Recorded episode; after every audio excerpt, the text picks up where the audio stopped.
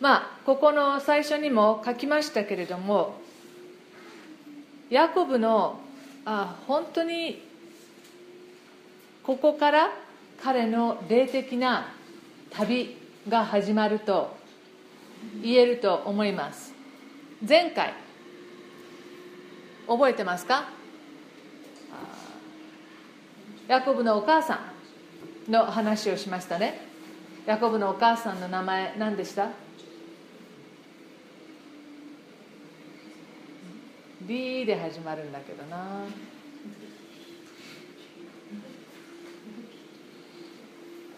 リベカですね。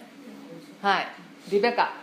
そしてリベカは自分のご主人を騙してそしてあ長男の権利をあ双子のお兄さんの方に渡らないように双子の弟の方のヤコブに渡るようにお父さんを騙してご主人を騙してヤコブとリベカはイサク父であるイサクを騙します。その結果イサクは祝福をヤコブにするんですね。もうすでに長男としての権利もヤコブは自分のお兄さんをですねうまい具合にあこのまあ騙したわけじゃないですけれども、えー、エサウから奪いました、まあ、エサウがあげちゃったっていう部分もあるんですけどその上に祝福までこれでもうエサウは本当に自分の双子双子ですよ皆さん。ね。双子の兄弟が全く信じ合えない。あそのような状況の中においてエサウはもう殺しにかかるかもしれないというぐらい怒ります。でリベカはあ恐れて、まあ、逃げなさいと。そして自分の、まあ、実家実家というかあ自分のが来たですね故郷に自分のお兄さんがいるからそこに行きなさい。そこに逃れなさいというわけですね。そしてこのヤコブはそのお兄さんのところに逃れてそしてそこでえー、自分のいとこになるんですね。そのラバン。ラバンというのがリベカのあごめんなさい。あそうです。リベカのお兄さんです。もし皆さん系図以前あの渡しましたけどもし持ってたらあそこに出てくるんですけどもそのリベカとラバンがあ兄弟でそのラバンの娘2人と結局ヤコブは結婚することになるんですね。いいですか？だいぶ混乱してますか？大丈夫？書くものがない。えー、とまあそっちにあるかな書くもの。ない。書けるかな？えー、ユダヤ人のユダヤ民族の父と言われてるのは誰ですか？一番最初に出てくる人。アブラハム。奥さんは？サラ。この2人の間に生まれたのが？イサク。そしてイサクが結婚したのが？リベカですね。そしてイサクとリベカの間に生まれたのが双子です。エサウとそれからヤコブです。そしてこのあアブラハムにも兄弟がいるんですけど結局このアブラハムとサラも、えー、実は兄弟なんですよね。お母さんが違うだけなんで、えー、兄弟なんです。それを利用しましたねアブラハムは。どうせね妹なんだからまるっきり嘘じゃないっていうようなのを、えー、逃げたりした時にですねあ自分の命が危ないと思った時に利用したりしますね。でこのリベカにはお兄さんがいます。これがラバンです。でも今書いちゃいますけどラバンのに娘が息子もいるんですけど娘が2人います。レアとラケルです。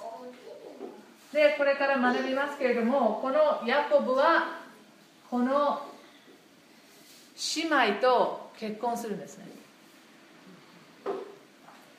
いいですか、okay、そしてこのヤコブとヤコブとレアとラケル。またもう2人いますが今ちょっと、えー、予習ですね、えー、もう2人、えー、ジルパ。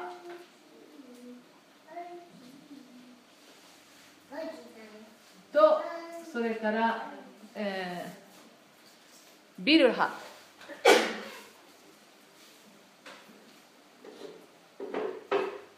というこのレアとラケルの、まあ、女奴隷の間にも子供が生まれます。で今日はそのストーリーです。そして結局ここから12人の息子が生まれこの12人が、えー、12部族イスラエルの国を作った十二部族のもとになるんですね。でこのですからラバンアブラハムはそしてこのあこういうふうにエロをつけちゃうとあれだな。カランというところから来ています。カラン。まあもともとはカランよりもっともっとあ東の方からずっと東の方から来てるんですけどこのカランというところからあずっと下ってこういう感じに下ってそして、えー、まあ、今のイスラエル地方ですね。その頃はカナンの地とかと呼ばれてますけど、えー、イスラエル地方にアブラハムは来ます。でもこのアブラハムの親戚彼のあ弟たちとかはここにまだ残ってるわけです。でイサクのお嫁さんリベカですね。リベカもアブラハムの召使いがここからあカラまで行って探してそしてリベカはここでお嫁さんになるんですね。でこのだから今日はヤコブがリベカの実家というか故郷に帰る。ここにラバンがいるんです。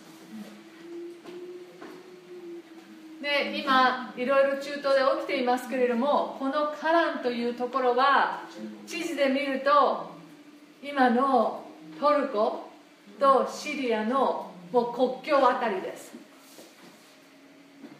そのぐらいそんな感じのところなんです。もう本当にちょうどその人質が救出されるかされないかとか言ってたようなあそこから非常に近い、えー、距離のところにいたんですね。まあもっと話せるけどまたもうまた全然違うところ行っちゃうから。OK そうヤコブ。イサクとリベカヤコブエサウはここに住んでました。そしてここからちょっと行ったところにまずヤコブはこっちに向かってます。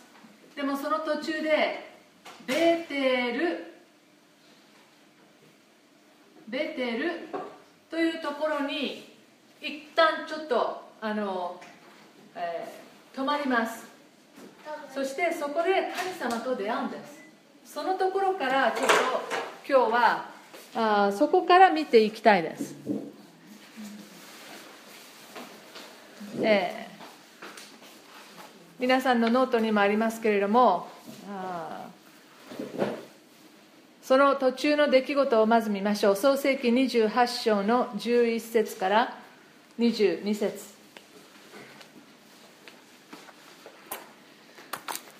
あるところに着いた時まだ名前がついてないですね。あるところっていうのはこれから名前がつきます。創世紀28章の11節。あるところに着いた時ちょうど日が沈んだのでそこで一夜を明かすことにした。彼はそのところの石の一つを取りそれを枕にしてその場所で横になった。そのうちに彼は夢を見た。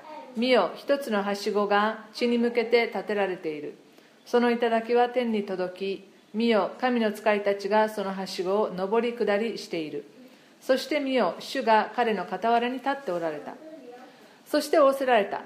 私はあなたの父アブラハムの神イサクの神主である。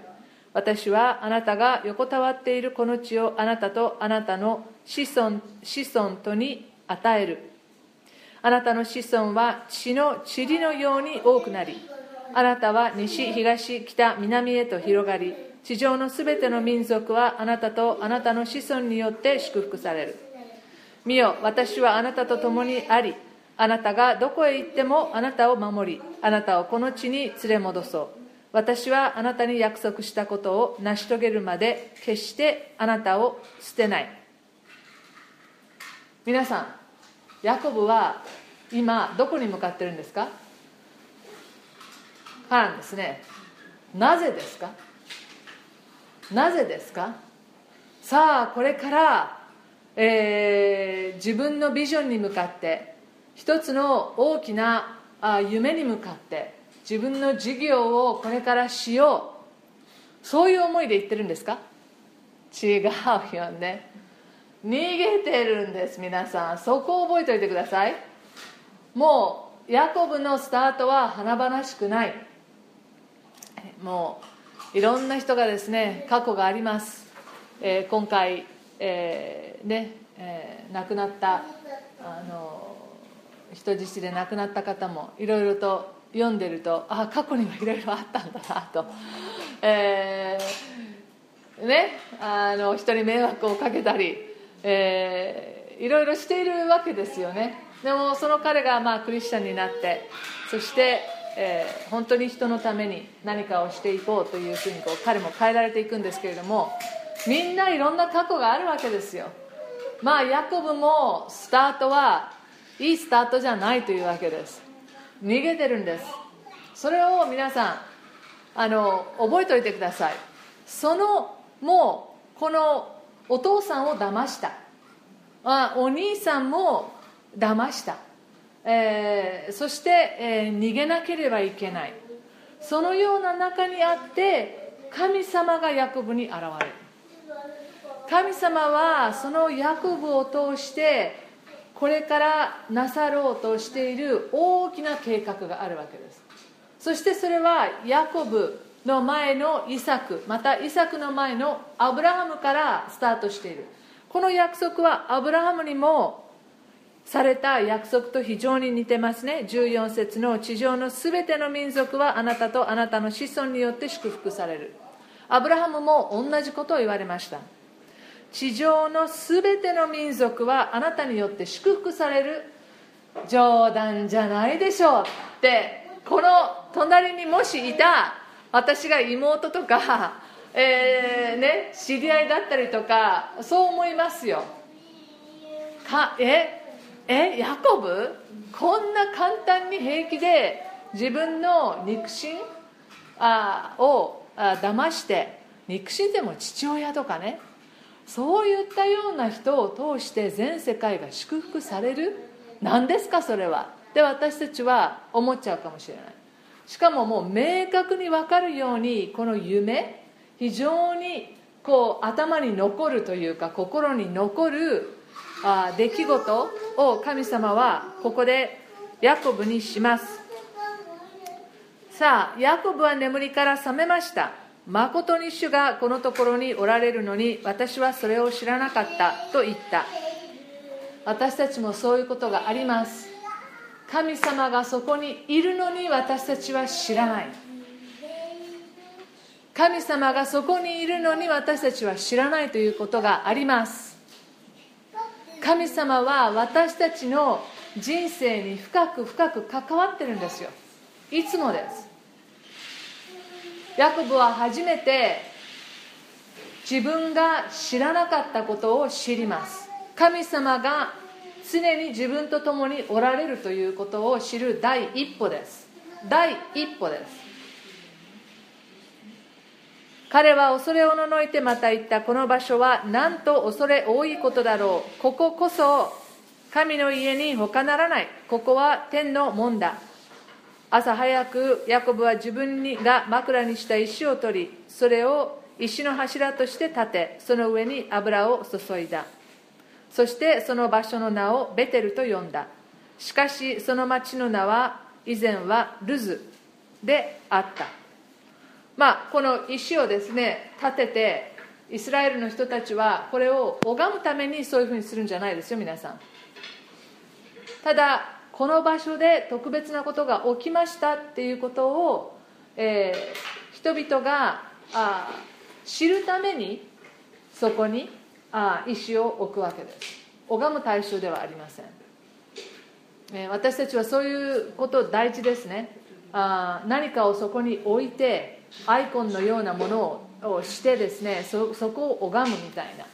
あそういうことを私たちはこうしてしまいがちですけれどもそういう意味でこの石を置いたんではないですね、えー、ベテル神の家神様の家ここに神がいたっていうことを、えー、House of God っていうことをね、えー、彼は覚えているためにそのようにします。そして20節それからヤコブは誓願を立てていった。神様と誓うんですね。神様に誓うんです。神が私と共におられ私が行くこの旅路で私を守ってくださり私に食べるパンと着る着物を賜り私が無事に父の家に帰ることができ主が私の神となってくださるので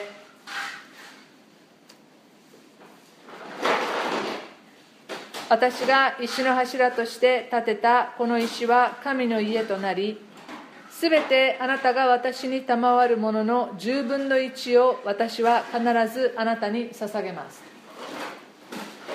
まああの素晴らしく聞こえますが条件付きの祈りです、えー、if if God will be with me 英語でそうでしょ？ね？If you will do this for me っていうふうにこう言っているわけですね。ああなたが私を守ってくださるなら私に食べるパンをくださるならまた着物をくださるならまた無事に父の家に帰ることができるんだったらあなたが私の神様になるでしょうみたいな言い方なわけですよね。まだ彼の中でこの取引をしようっていうか条件をつけようというのがまだまだまだまだヤコブの中には根強くあります。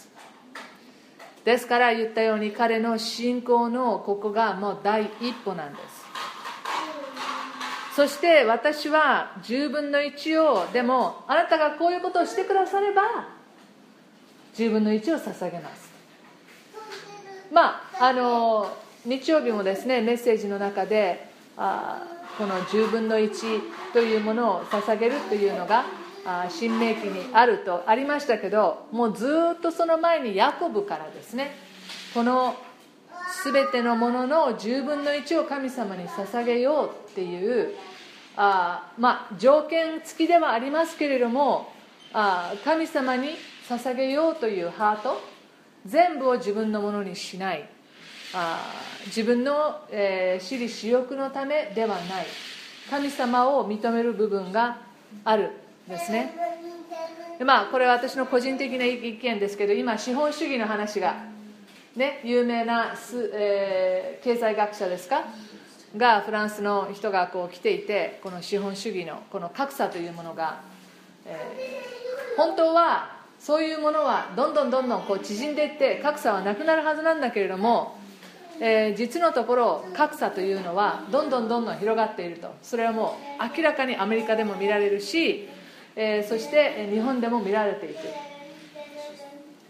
なぜこの資本主義というものがうまくいかないか。根底には本来自分が設けたものの一部は神様に捧げる。また人々に捧げる。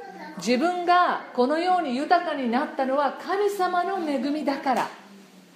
神様が祝福してくださったからこのように私は飛んだ。その部を、えー、また神様にお返ししよう。また、えー、貧しい人たちに、えー、与えようと思うことが、えその、えその本来ならば資本主義がうまくいくようにっていう考え方があるわけですよね。でもそれが行われてないわけです。人間は自分のためそして自分の家族のために残そうとするわけですよね。結局やはり人間は欲が深い、はあ、そういうもの。でもここでやはりヤコブのことで認める？ああまああっぱれだな。あなたが祝福してくださる。もし私が飛んだらそれはあなたの祝福です。あなたから頂いてる恵みです。そのことを認めています。ヤコブは。やはりここに神信仰神様を信仰している、え、神様がど神があって自分がいるっていうことをはっきりと捉えていますね。いつも言いますけれども私たちがいて神様がいるんじゃない。神がいて私たちがいるんです。そういうふうにして世の中は成り立っていますでも神様のこの無条件の約束。ね？もうあなたがこうしたらこういうふうにしよう。こういうふうにうまくやったらこういうふうにしようっていう条件全然ついてないですよ皆さんここに。ね？えー私はあなたの主であるとあなたのお父さんとおじいちゃんの主であったと。そして地上のすべての人たちはあなたによって祝福されますと。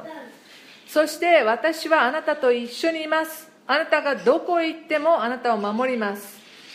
そしてここに連れ戻しましょうと。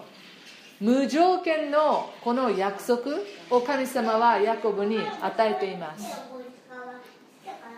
ヤコブは条件付きの答えしかあこの時点で、返すことができなかった。神様はいつも私たちを無条件で愛してください。もうこの箇所を読むだけでも、えー、この神様の大きな恵みと憐れに私たちは条件つけちゃいますよね。健康だったら神様あなたのためのお仕事をしますとかね。お金あのねよく聞くのがねクリスチャンの若い子で、えー、ビジネスを成功させたいんです。ビジネスを成功させたら献金ができるからって言うんですよね。ああそういうのはよくあうんって。そうじゃないですよね。成功したら捧げますじゃなくて今自分があるところで捧げますっていう姿勢がないとあそこにやはり自分の野心 えをがやはりどうしてもこう見え隠れするところがありますね、まあ、ヤコブがそういう感じです。祝福してくれたら10分の1を捧げましょうと。いうふうに、まあ、言ってるわけですね。はい。まあそういう出来事があって、えー、このベテルからえ、カランの方に、え、向かっていきます。さあじゃあ1節から、え、14節までざっと読みます。29章。ヤコブは旅を続けて東の人々の国へ行った。ふと彼が見ると野に一つの井戸があった。そしてその井戸の傍らに三つの羊の群れが伏していた。その井戸から群れに水を飲ませることになっていたからである。その井戸の口の上にある石は大きかった。群れが全部そこに集められた時その石を井戸の口から転がして羊に水を飲ませそうしてまたその石を井戸の口の元のところに戻すことになっていた。ヤコブがその人たちに兄弟たちをあなた方はどこの方ですか？と尋ねると彼らは私たちはカランのものですと答えた。それでヤコブはあなた方はナホルの子ラバンをご存知ですか？と尋ねると彼らは知っていますと答えた。ヤコブはまた彼らに尋ねた。あの人は元気ですか？すると彼らは元気です。ご覧なさい。あの人の娘ラケルが羊を連れてきていますと言った。ヤコブは言った。ご覧なさい。日はまだ高いし群れを集める時間でもありません。羊に身を水を飲ませてまた行って群れをお飼いなさい。すると彼らは言った全部の群れが集められるまではそうできないのです。集まったら井戸の口から石を転がし羊に水を飲ませるのです。ヤコブがまだ彼らと話している時ラケルが父の羊の群れを連れてやってきた。彼女は羊飼いであったからである。ヤコブが自分の母の兄ラバンの娘ラケルと母の兄ラバンの羊の群れを見るとすぐ近寄っていって井戸の口の上の石を転がし母の兄ラバンの羊の群れに水を飲ませた。そうしてヤコブはラケルに口づけし声を上げて泣いた。ヤコブが自分は彼女の父の親類でありリベカの子であることをラケルに告げたので彼女は走って行って父にそのことを告げた。ラバンは妹の子ヤコブのことを聞くとすぐ彼を迎えに走っていき彼を抱いて口づけした。そして彼を自分の家に連れてきた。ヤコブはラバンに事の次第の全てを話した。ラバンは彼にあなたは本当に私の骨肉ですと言った。こうしてヤコブは彼のところに1ヶ月滞在した。えー、初めてラケルと会います。まああ羊飼いだったということですね。そしてまあ水というのは非常に貴重です。なぜ自由に水をあげないんだろうって思うかもしれないですけど、えー、誰かが先に行って水を全部こう使っちゃうとか水がすごく減るというようなことがないようにみんな平等にするようにあえてこの大きなですね一人では取り除くことがましてや女性だったら取り除くことができないような石をそこに置いて、えー、そしてみんなが集まった時に平等に水をこう分け与えるためにこのようにしていたのだと思います。ででもまあヤコブはですねラケル自分の親戚、まあ、いとこにあたるわけですけども彼女自分の親戚にやっと会えた心細かったヤコブの心がですねほっとします。そして、えー、やっと自分の親戚に会えた。あしかもみんな元気にしているということが分かった。あここに滞在できるってなったその嬉しい気持ちをあまあ本当に表しますね。そしてこう自分の方から率先してその井戸の口の上の石を転がしてそして、え自分の叔父の羊の群れを自分からも率先して、まあ、飲ませます、あ、彼も羊かを飼うあ人でしたから羊飼いのことはもうあの、まあ、本業なんですよね。よく知っています。でこれから彼はこの羊を飼うことで、えー、ラバンの家が非常にお金持ちになっていくんですね。まああラバンは、えー、事情ですね。くま、えー、全部ヤコブがこう話したので事情が分かりました。ああそういうことで、え、逃げてきたんだなと。そして、えー、1ヶ月滞在することになりました。そしてまあ1ヶ月まあ滞在した時に今度は15節から見ましょう。その時ラバンはヤコブに言った。あなたが私の親類だからといってただで私に仕えることもなかろう。どういう報酬が欲しいか言ってください。ラバンには2人の娘があった。姉の名はレア。妹の名はラケルであった。レアの目は弱々しかったがラケルは姿も顔立ちも美しかった。ヤコブはラケルを愛していた。それで私はあなたの下の娘ラケルのために7年間あなたに仕えましょうと言った。するとラバンは娘を他人にやるよりはあなたにあげる方が良い。私のところにとどまっていなさいと言った。ヤコブはラケルのために7年間仕えた。ヤコブは彼女を愛していたのでそれもほんの数日のように思われた、まあ、そこまでにしましょう、えー、ヤコブあの本来なら、まあ、結納ですね、えー、お嫁さんをくださいという時に、えー、いろんなものをですね持ってえー、行きます。あリベカの時覚えてますかね？いろんなその、えー、アブラハムはあ召使いをあカランの方に連れてってそして召使いいろんなその、えー、金のあ、えー、花輪とかあいろんなあ、まあ、豪華なものを渡しています。ところがもうヤコブは何もないんですね。だからその代わりに7年間働きますと。7年分の、えー、働きの上に、まあ、結納のような代わりですね。働いた代わりにこのあラケルをお嫁さんにしたいと。いうわけです。わかりますか？で、えー、ここにももう最初に書いてありますけれども2人の娘がいましたと。そしてレアはの目は弱々しかった、えー、ここ具体的にどういう意味なのか分かりません、えー、でも英語でも Her eyes were weak というふうにあります。ですから目が悪かったのか、えー、それともまあ非常に優しいおとなしいあ人だったのか。レアの名前ラケルの名前の意味はですねレアは目牛。そして、ラケルは、えー、なんていうの？目目羊っていう？目目羊っていう？まあメスのですね。そのという意味です。でもある箇所を見るとレアの名前はあ、え weary あまあ、疲れているのようなこう元気がないというような意味というのも本にこう出てくるんですね。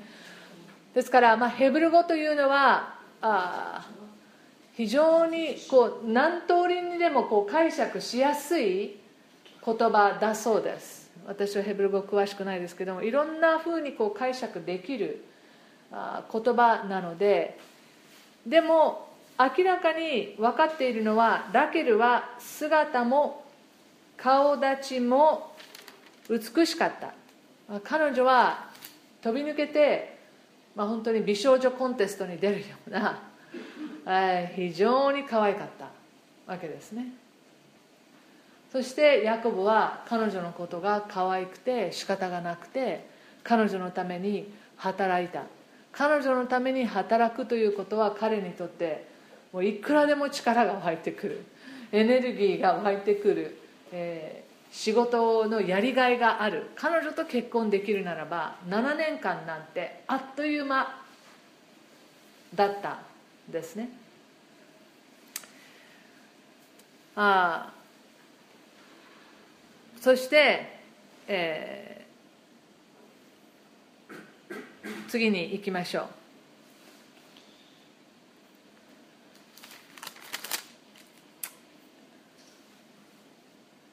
う。21節。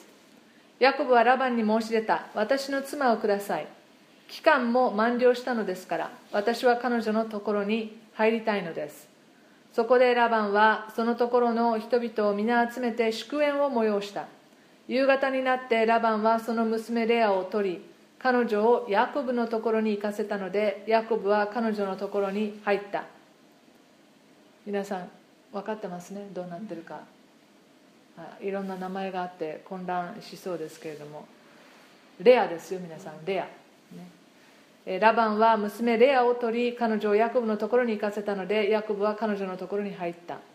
ラバンはまた娘のレアに自分の女奴隷ジルパを彼女の女奴隷として与えた。朝になってみるとそれはレアであった。それで彼はラバンに言った。何ということを私になさったのですか？私があなたに仕えたのはラケルのためではなかったのですか？なぜ私を騙したのですか？ラバンは答えた。我々のところでは長女より先に下の娘を嫁がせるようなことはしないのです。それでこの婚礼の週を過ごしなさい。そうすればあの娘もあなたにあげましょう。その代わりあなたはもう7年間私に仕えなければなりません。ヤコブはそのようにした。すなわちその婚礼の週を過ごした。それでラバンはその娘ラケルを彼に妻として与えた。ラバンは娘ラケルに自分の女奴隷ビルハを彼女の女奴隷として与えた。ヤコブはこうしてラケルのところにも入った。ヤコブはレアよりも実はラケルを愛していた。それでもう7年間ラバンに仕えた。そこまでにします。なぜ私を騙したのですか？いやいやいや初めて騙される人の気持ちがヤコブここでですね。痛烈に痛烈にですね。7年間働いたんですよ皆さん。7年間働いて、えー、一夜を過ごした女性の顔をよく見たら全然違った女性だった。さあここで私たちはいろいろとこう分からないことが出てきますね。なぜこういうことが起きるのか。まあ一つ非常に簡単なことはこの時代電気はありません。一度テントの中に入ったらこのランプの光で誰かを見るというのは非常に分かりにくいですね。分かりづらいです。ですからあ彼女が黙っていれば彼女が何も言わなければこのように、えー、ですね、えー、なります。あの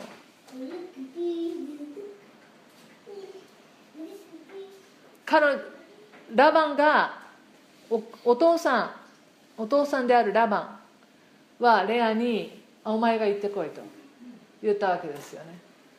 どういう会話がここでされたのか私たちはよく分かりません。まあラーバンの魂胆は分かりますね。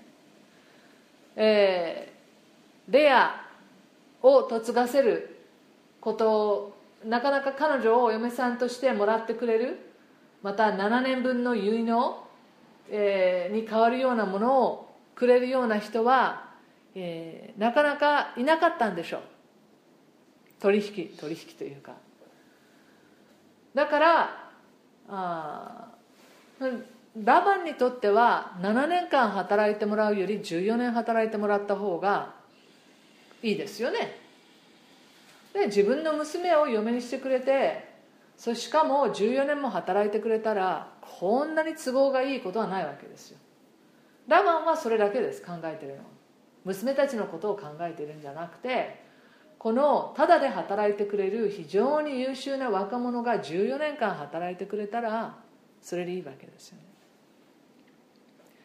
さあレアはどうだったんでしょう、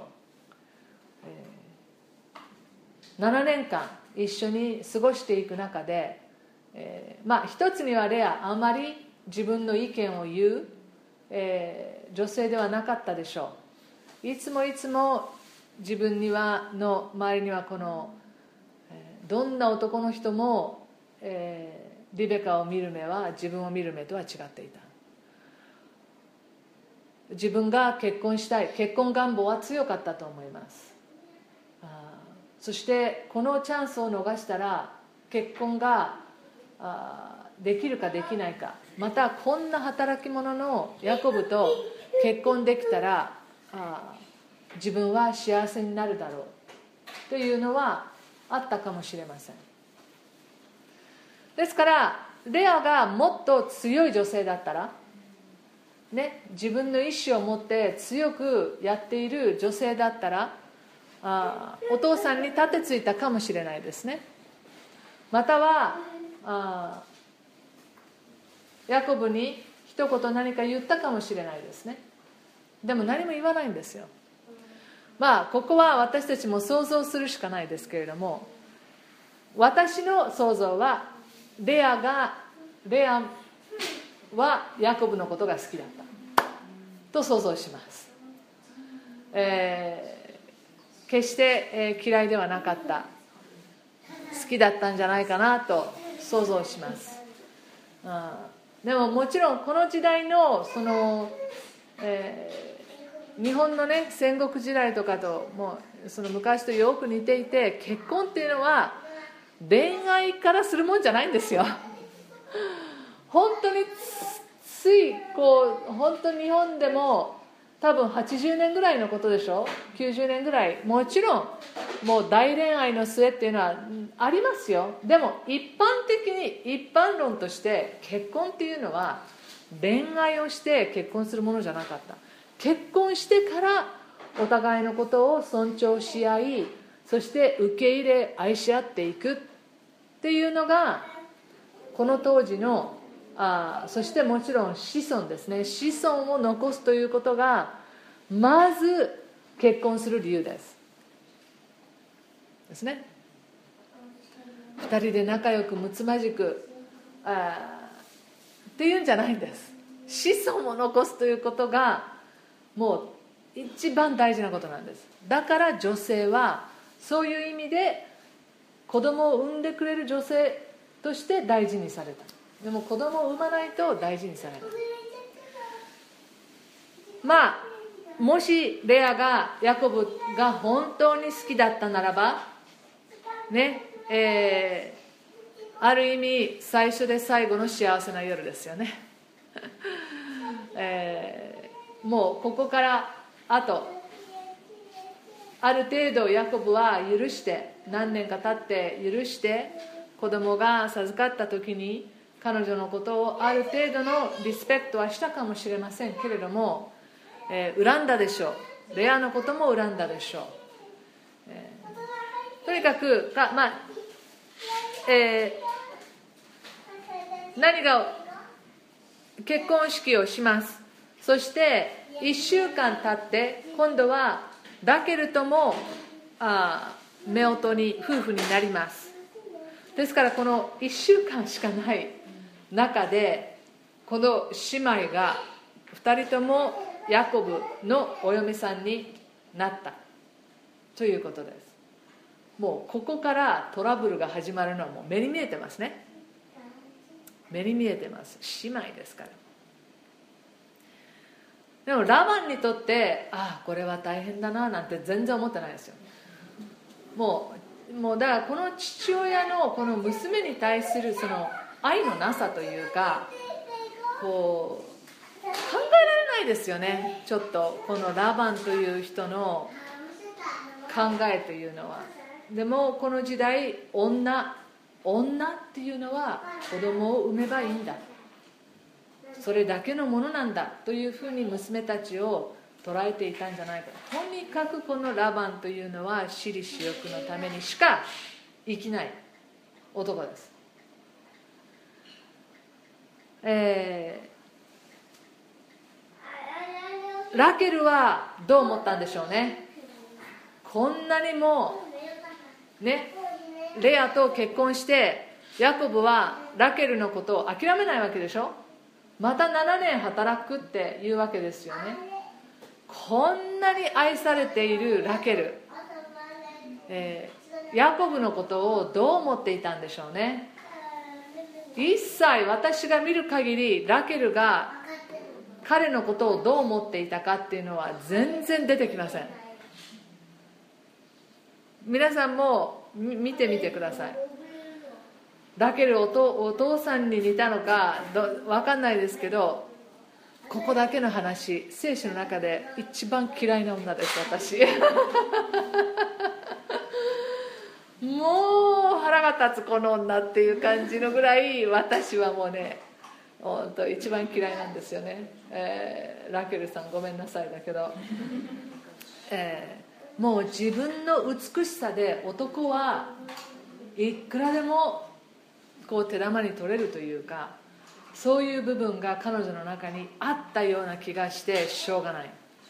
そしてヤコブが何を見るのかこれもがっかりですよね。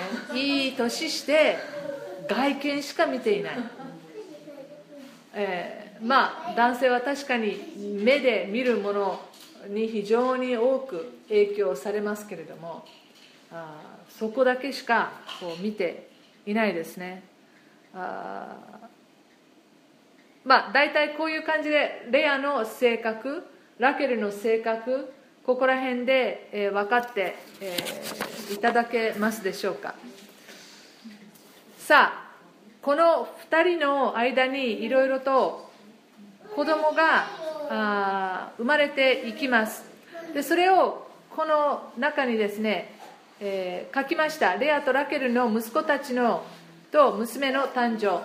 で先ほども読んだようにですね、え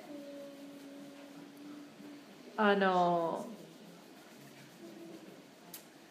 えー、っと女奴隷たち、えー、ジルパとあビルハも渡されますね。でここに書いてある L はレアのことです。Z は、えー、ジルパ。のことです。そして R はラケルのことです。B はビルハのことです。ですからこの生まれたあ誰ヤコブとどの女性との間にどの子が生まれたのか。そしてその大事なのはですね一人一人の名前をですねえー、全部このお母さんたちがつけています。ヤコブはあ一番最後に生まれたベニヤミン以外は全部お母さんたちが名前をつけています。でまず最初そこを読んでいきましょう。29章あ29章の31節。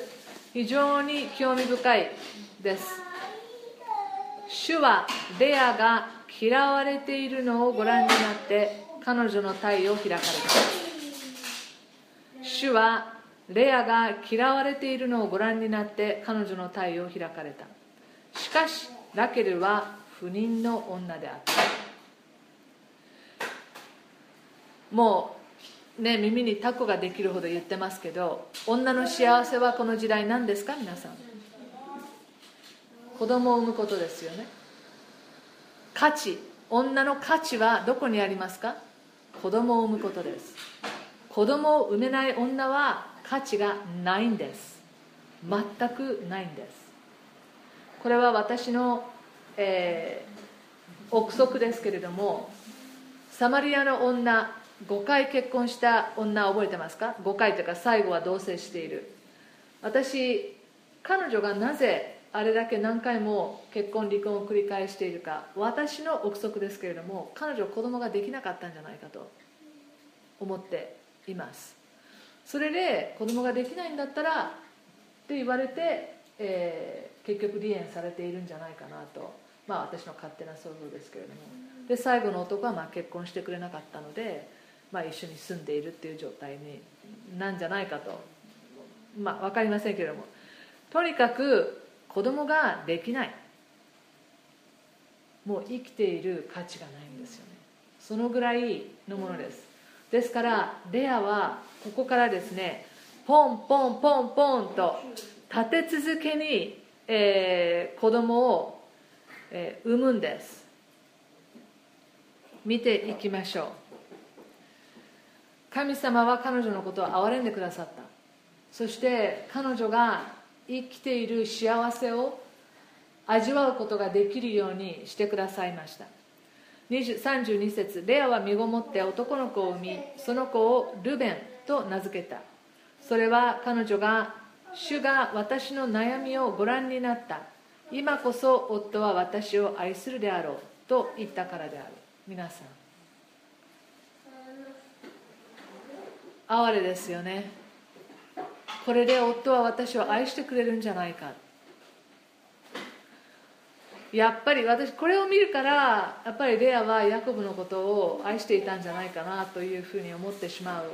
ですよね、えー、ルベン最初の子供の名前見てください。息子ですという意味です。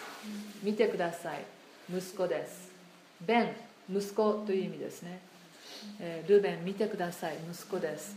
もうヤコブに認められたかった。愛されたかった。ああよくやったレアありがとう。っていうそういう気持ちで夫婦が少しでも一緒になってほしいと思ったんでしょう。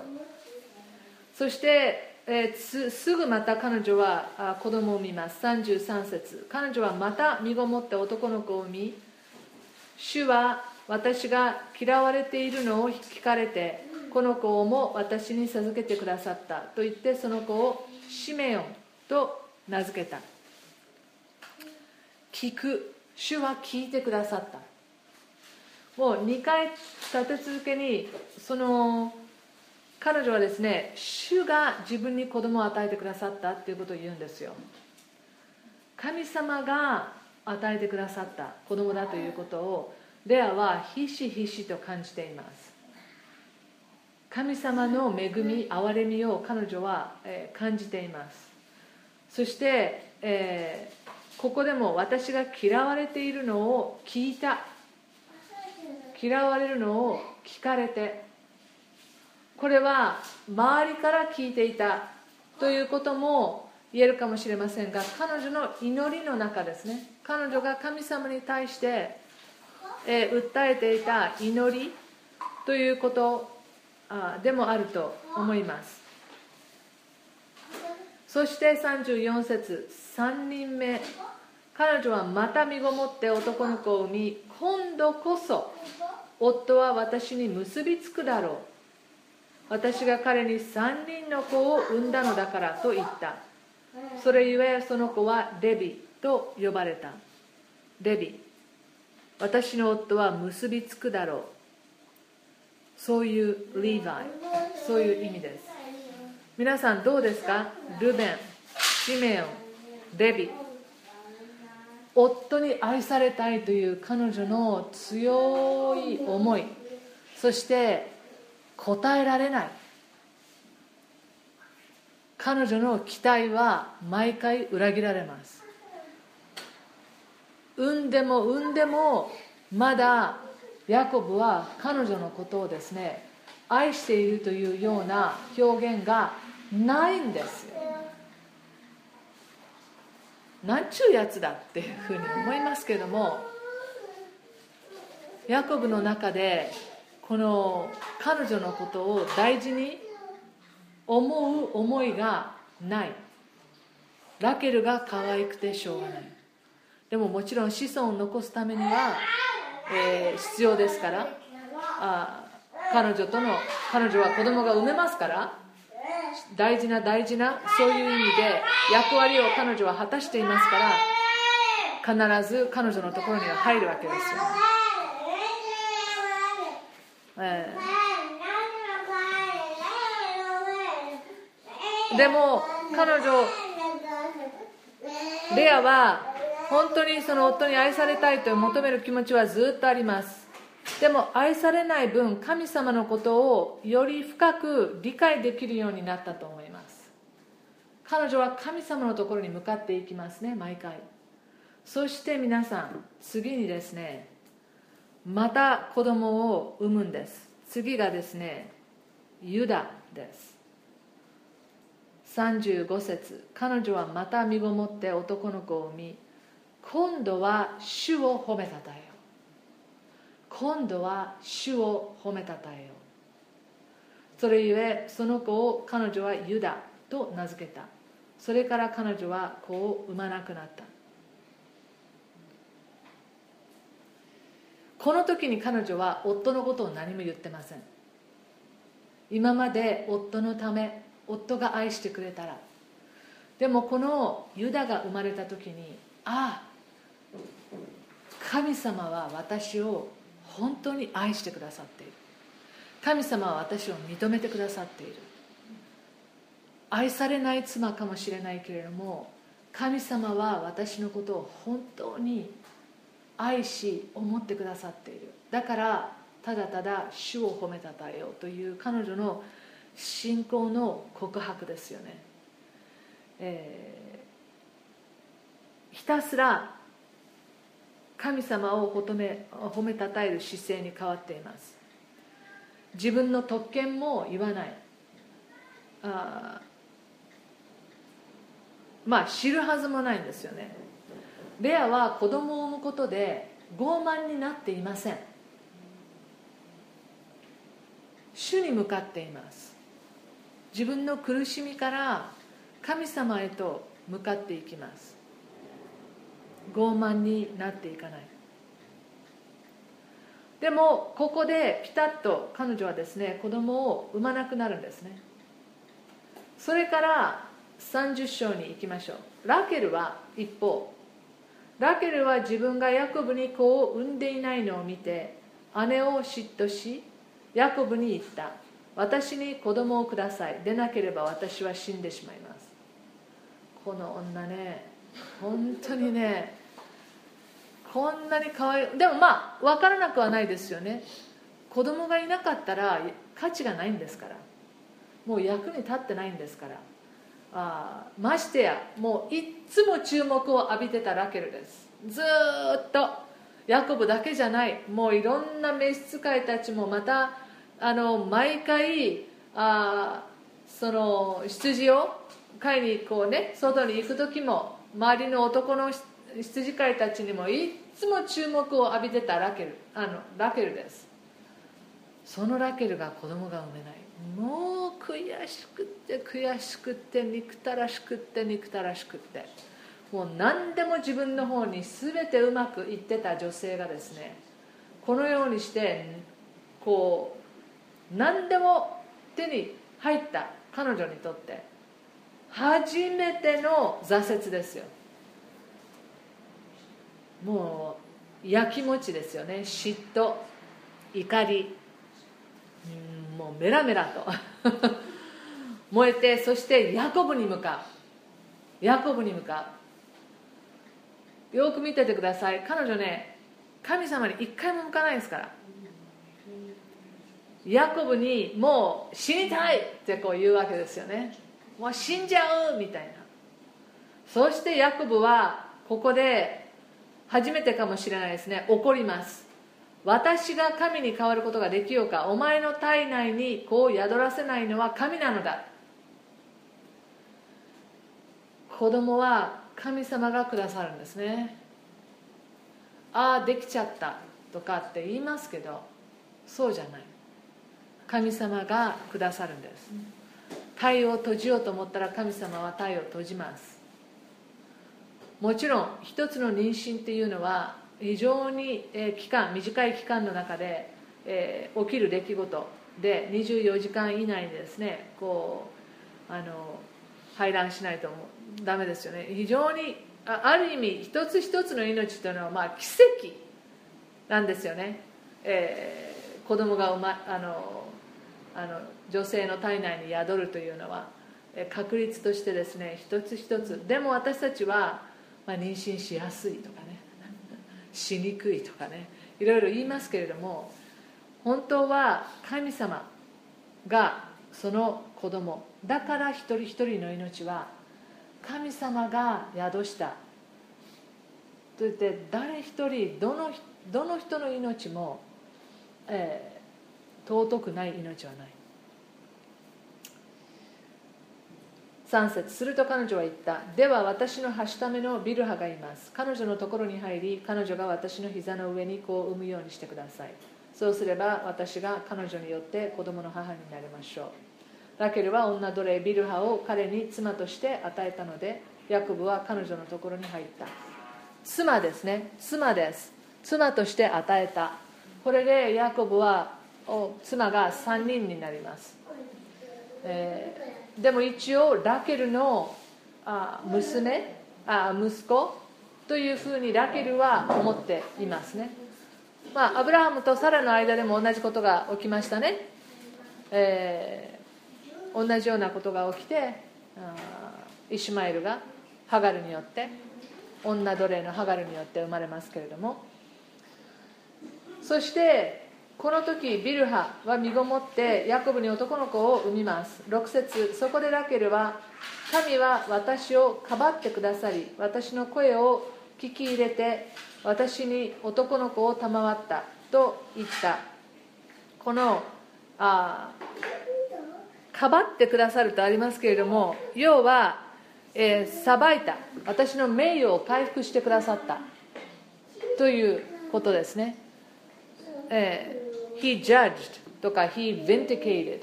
私のことをあ、えー、神様がこのようにしてこの他の人を通して与えてくださった、まあ、神様から与えられた子供だということはもちろんラケルも認めています。それでこの名前を付けます。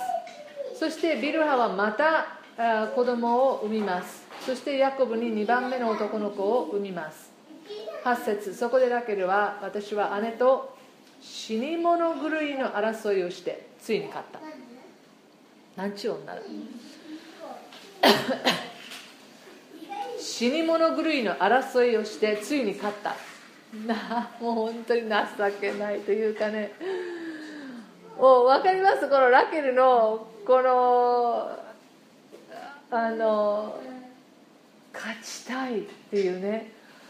レアに負けてたまるかっていう私の方がいい女なのにっていうね。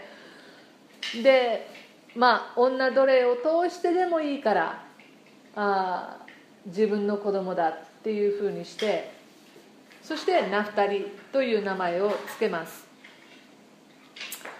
さあ残念ながらレアもですね同じこの同じなんていうのかなあこの競争みたいなものに乗っかっちゃうんですよね。で自分も妊娠しないもんだから9節さてレアは自分が子を産まなくなったのを見て彼女の女奴隷ジルパを取ってヤコブに妻として与えた。レアの女奴隷ジルパがヤコブに男の子を産んだ時レアは幸運が来たと言ってその子をガドと名付けた。レアの女奴隷ジルパがヤコブに2番目の男の子を産んだ時レアはなんと幸せなこと女たちは私を幸せ者と呼ぶでしょうと言ってその子をアシェルと名付けた。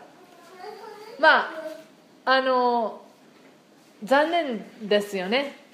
あこういうふうにレアがこの自分の女奴隷をこう差し出すということは。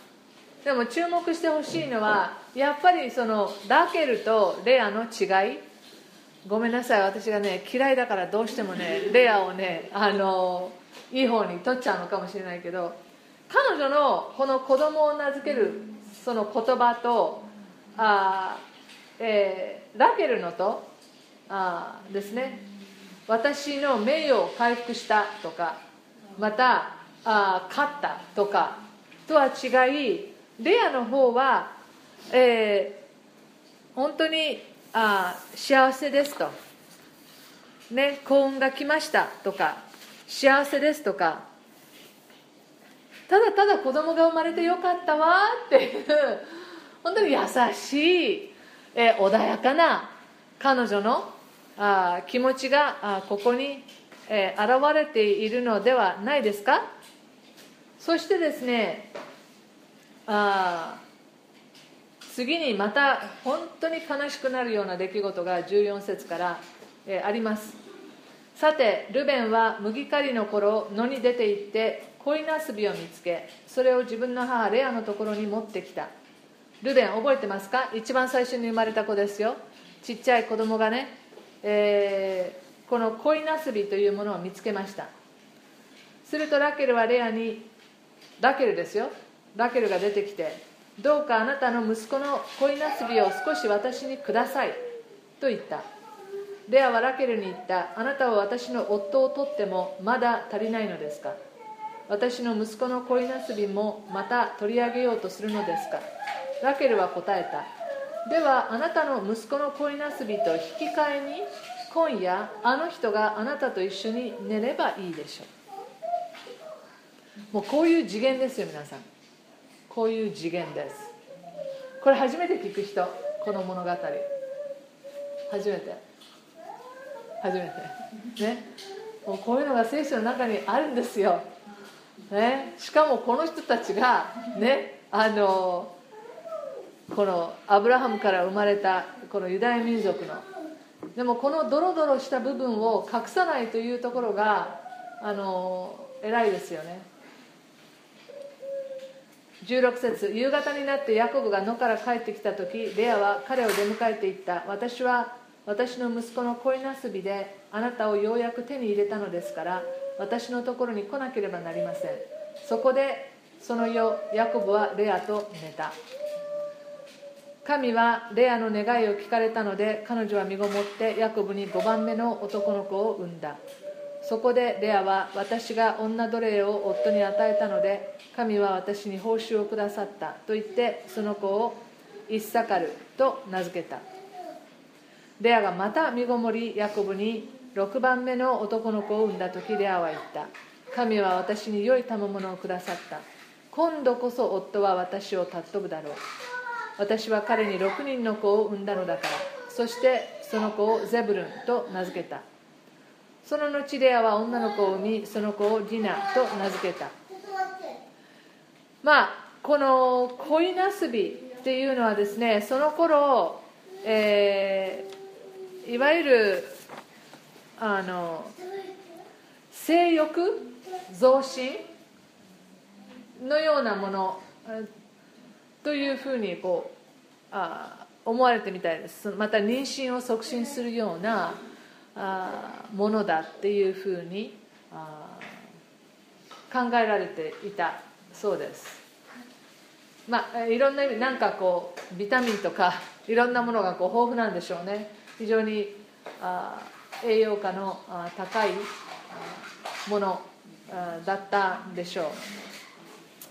それでこういうふうなことがこう起きるのもあると思います。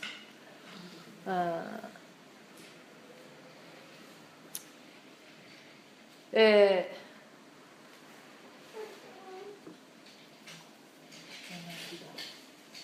ー、そのあの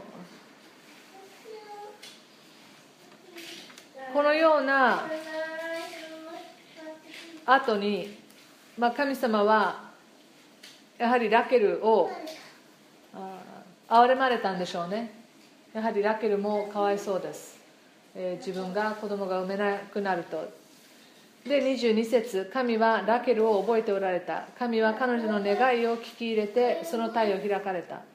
彼女は身ごもって男の子を産んだ。そして神は私のお命を取り去ってくださった。と言ってその子をヨセフと名付け主がもう一人の子を私に加えてくださるようにと言った。またここでもこのお命ですよね。もう自分自分のそのまあ確かにあの辛かったでしょう。あ自分のことをね。でも夫に愛されたいとかまあもちろん愛されてるからそういうふうなことは必要ない。非常にこの夫に愛されてそして大事にされているラケルとそうではなかったレアが非常に対照的です。まあこういう中で子供たちが育つというのは大変ですよね。もうしょっちゅう自分のお母さんとおばさんが喧嘩してるわけですから。そしてその間に入ってヤコブはあまり何もしない。ですね。もう大変だったと思います。本当にこの2人の女性に、えー、もううん。ヤコブも大変だったと思います。でも最後はですね、えーまあ、この間にレアもあダイナという娘が生まれます。でこのダイナという名前もあえー、っとこのダンですね。ビルハが生んだダンという名前とダイナと非常に名前が似てますけど同じような砂漠、えー えー、英語で vindicated って言いますけれどもあ私の主張はあ認められたみたいな正しく裁いてくださったみたいな同じような意味なんですね。でまあダイナの事件ダイナのことについてはあの学びませんけれども、えー、ちょっとだけダイナは実はですね少しこの後あユダは自分の家族全員と一緒にやっとこのラバンから離れられるんですよ。そしてこのカランからもう一度この南下していって、えー、ベテルの地方にですねこう戻ってくるんですね。で、えー、そこでダイナはある部族の長の息子にレイプされるんです。それを怒ったお兄さんたちがその部族をあ全部殺してしまうんですね。でお兄さんたち、まあ、それでヤコブは自分のあ自分たち家族がこれで周りの社会に、えー、何か報復をされたらあの大変なことになるって言って本当はこう恐れるんですけれども、まあ、神様は非常にそこをこう守っておられてでもお兄さんたちは、えまあ、お父さんはですねヤヤコブお父さんはものすごいそのことで、えー、不安になって怒って息子たちに何ていうことをしてくれたんだって言うんですけれどもそのお兄さんたちはこういうことは絶対にあってはいけないんだあってはならないことが私たちの妹に起きてしまったそれであのまあ自分たちの正当性を、まあ、主張するんですね。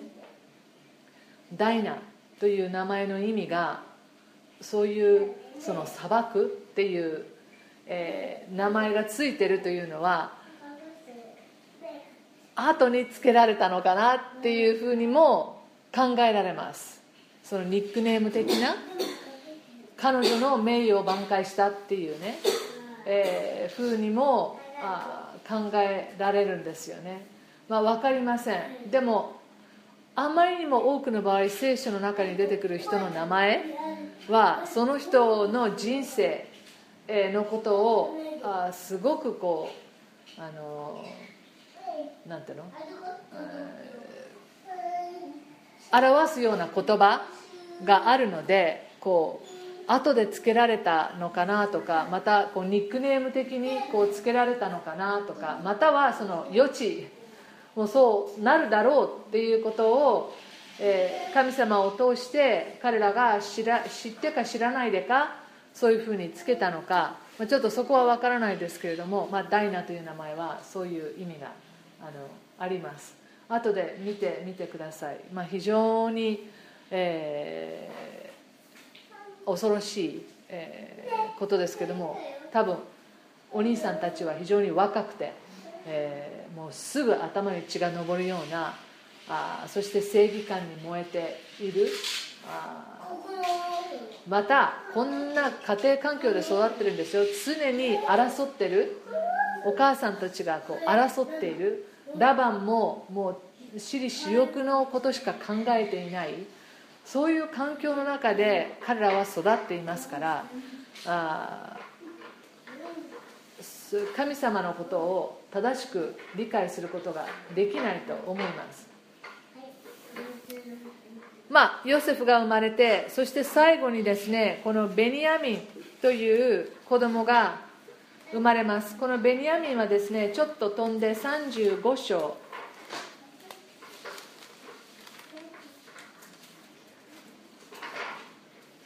にですね、えー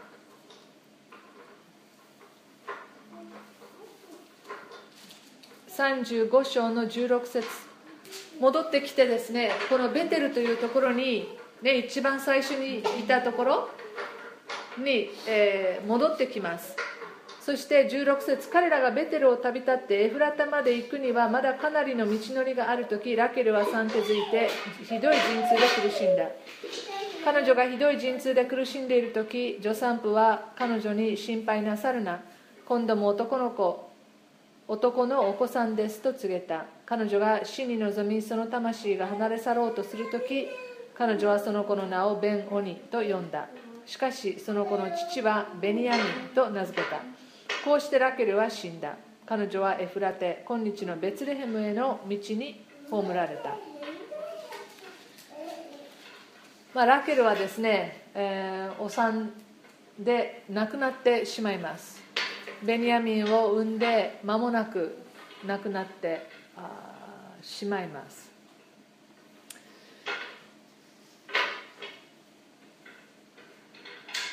そのようなこのイスラエルの民の、まあ、誕生がこの12人の男性たちからですね12部族というのがこう生まれてまあ後でですねヨセフの場合はヨセフの息子2人が受け継いでそしてまあレビの方は司祭となるので、まあ、ちょっとこう別扱いにこうなっていくんですけれどもその12人12部族というのがここからこう誕生するわけですね。まあ、レアは、まあ、知る由もないですけれども彼女の産んだ子供の子孫がイエス・キリストですですからレアは決して幸せな人生ではなかった苦労そして愛されない愛されない妻としてずっと生きた人生でしたけれども、えー、彼女が産んだ子供たちの子孫から王が生まれたりします。また司祭の部族が生まれたり神様に仕えるですね。たりします。まあ、学びはそこまでですけれども、えー、少し質問をか、えー、置いてきました。ちょっとまあディスカッションに移ってみたいなと思います。どうでしょう？この家族を皆さんどう思いますか？かんあまたヤコブ夫としてのヤコブまた父親としてのヤコブ皆さんどうでしょう？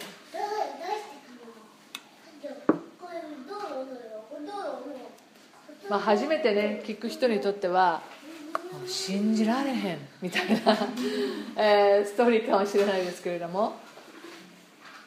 また何か質問があったらあ聞いてみてください。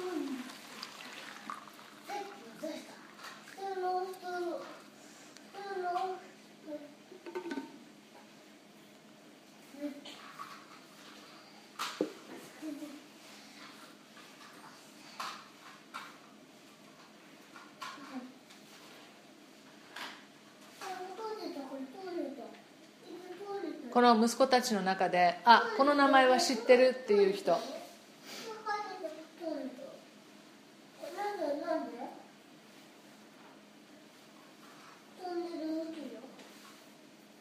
一番有名なのは誰ですか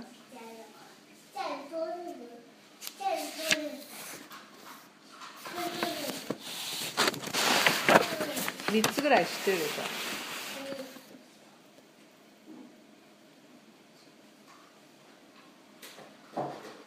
ネギちゃん。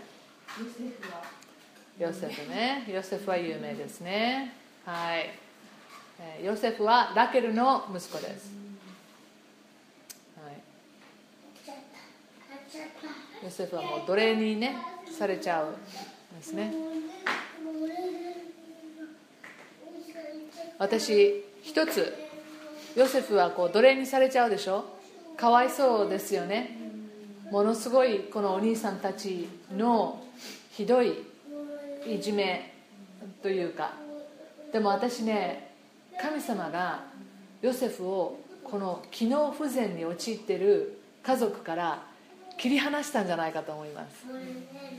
もうこの中でヨセフの信仰は育つことはできなかったんじゃないかと思うんです。だからこう全く神様が彼のことを育てることができるようなもちろん環境は最悪だけれどもあの、うん、そういうのあるんじゃないかなって思いますね、うん、はいヨセフね、はい、有名です。他に？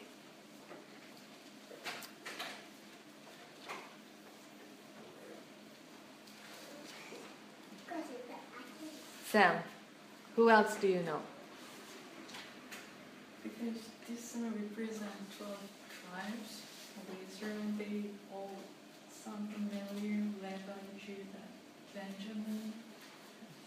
Okay, that's right. Okay. はい、有名なね、はい、レビですね。レビはの子孫は何になりますかさっきも言いましたけど。そうですね、祭司になりますね。They are the, the tribe of priests ですね。ですから彼らは土地を所有しない。あその代わり、えー祭司としてずっとですね。あと、ジュダ、えーユダ。なぜユダは有名ですか？What's famous about Judah?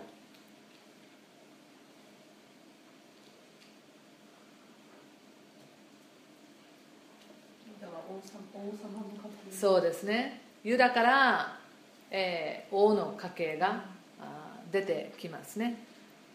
はい。そして最も有名な子孫はイエス・キリストですね。はい。そして、えーまあ、先ほどベニヤミンベンジャミンも言われましたがこの十二部族が国になった時に最初は一つの国だったけれども北と南にこう分かれてしまいますね。そして南の方に残った、えー後ユダという国になります。北はイスラエルという国になりますがこの南の方に残ったのが、えーユダの部族とベニヤミンの部族ですね。ですから非常に小さな国ではありましたけれども彼らの方が長い間国として生き残っていきますね。はい。まあそこら辺が有名なあところでしょう、はい、神様はこの家族を通してどんなことをなさいましたか？いろんな答えがあると思いますけれども一つや二つじゃないですから。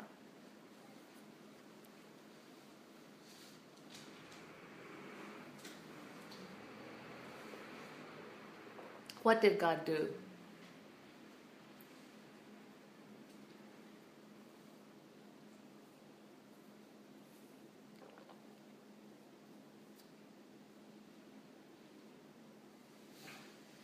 漠然すぎるかな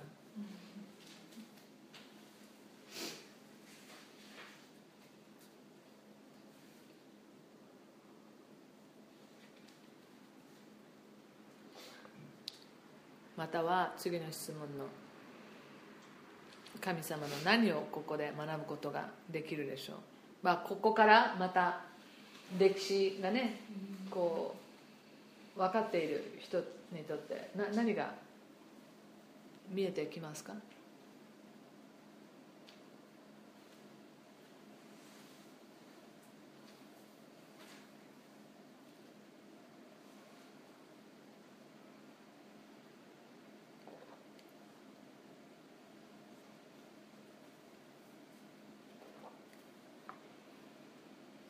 別にあのこれが正しいとかってないですから。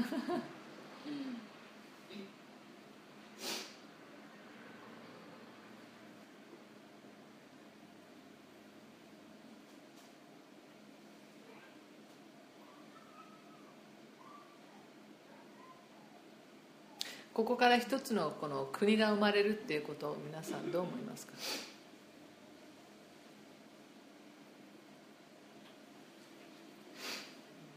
神様は何をここで私たち私たちはここから何を学ぶことができるでしょう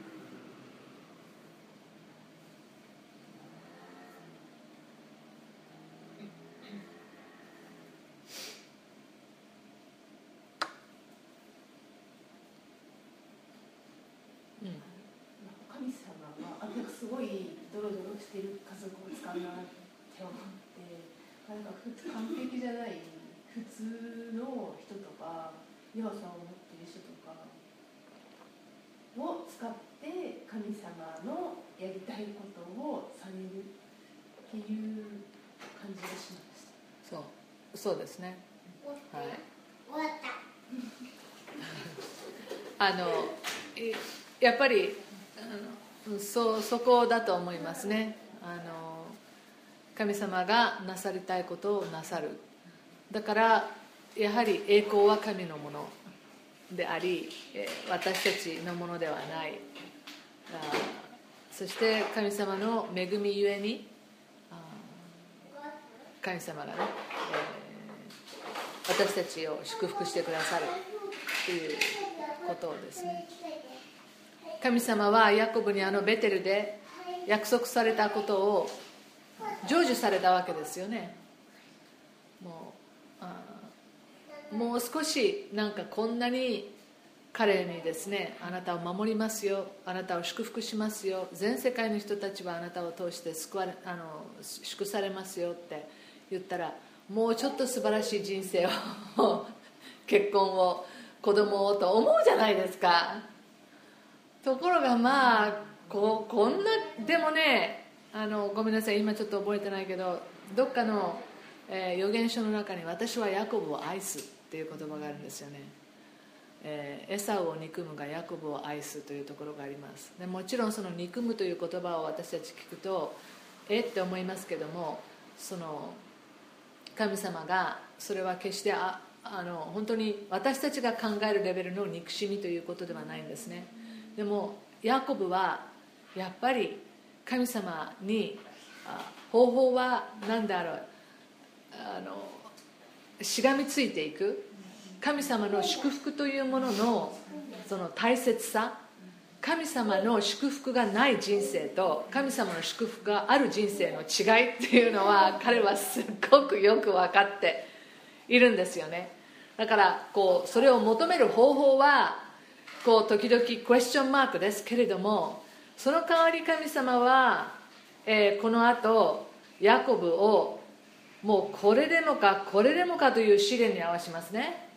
まあそのヨセフが人質に取られて、まあ、奴隷として売られてしまうんですけど本当はもう殺されていると殺されたとヤコブは思ってしまいます。また自分が可愛いと思っていたラケルも早く亡くなってしまいます。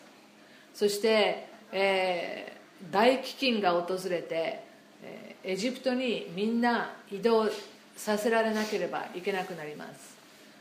またあこの大腿骨のですねこの部分を神様が、まあ、天使と書かれてありますけれども格闘してそしてこう一番大きな筋肉がとつないでるところを打って一生そういうあのビッグを引いて歩くあの本当にへりくだるヤコブよへりくだらなければあのダメだぞっていうことを毎日思わせるようなところ体に表すようなことを神様はこうしますよね。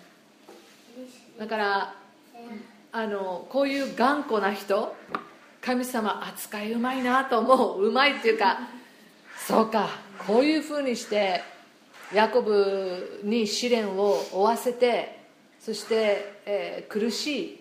ヤコブもね苦しい人生なんですよ最後まで。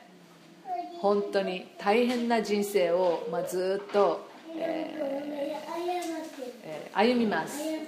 最後ヤコブがね言っているまたあそこはあの見るかもしれないですけどパロにもあ言ってますね。あ本当に最初から最後まで、えー苦しい、えー人生でした。っていうようなことをあの、えー言う言うんですけれどもあの、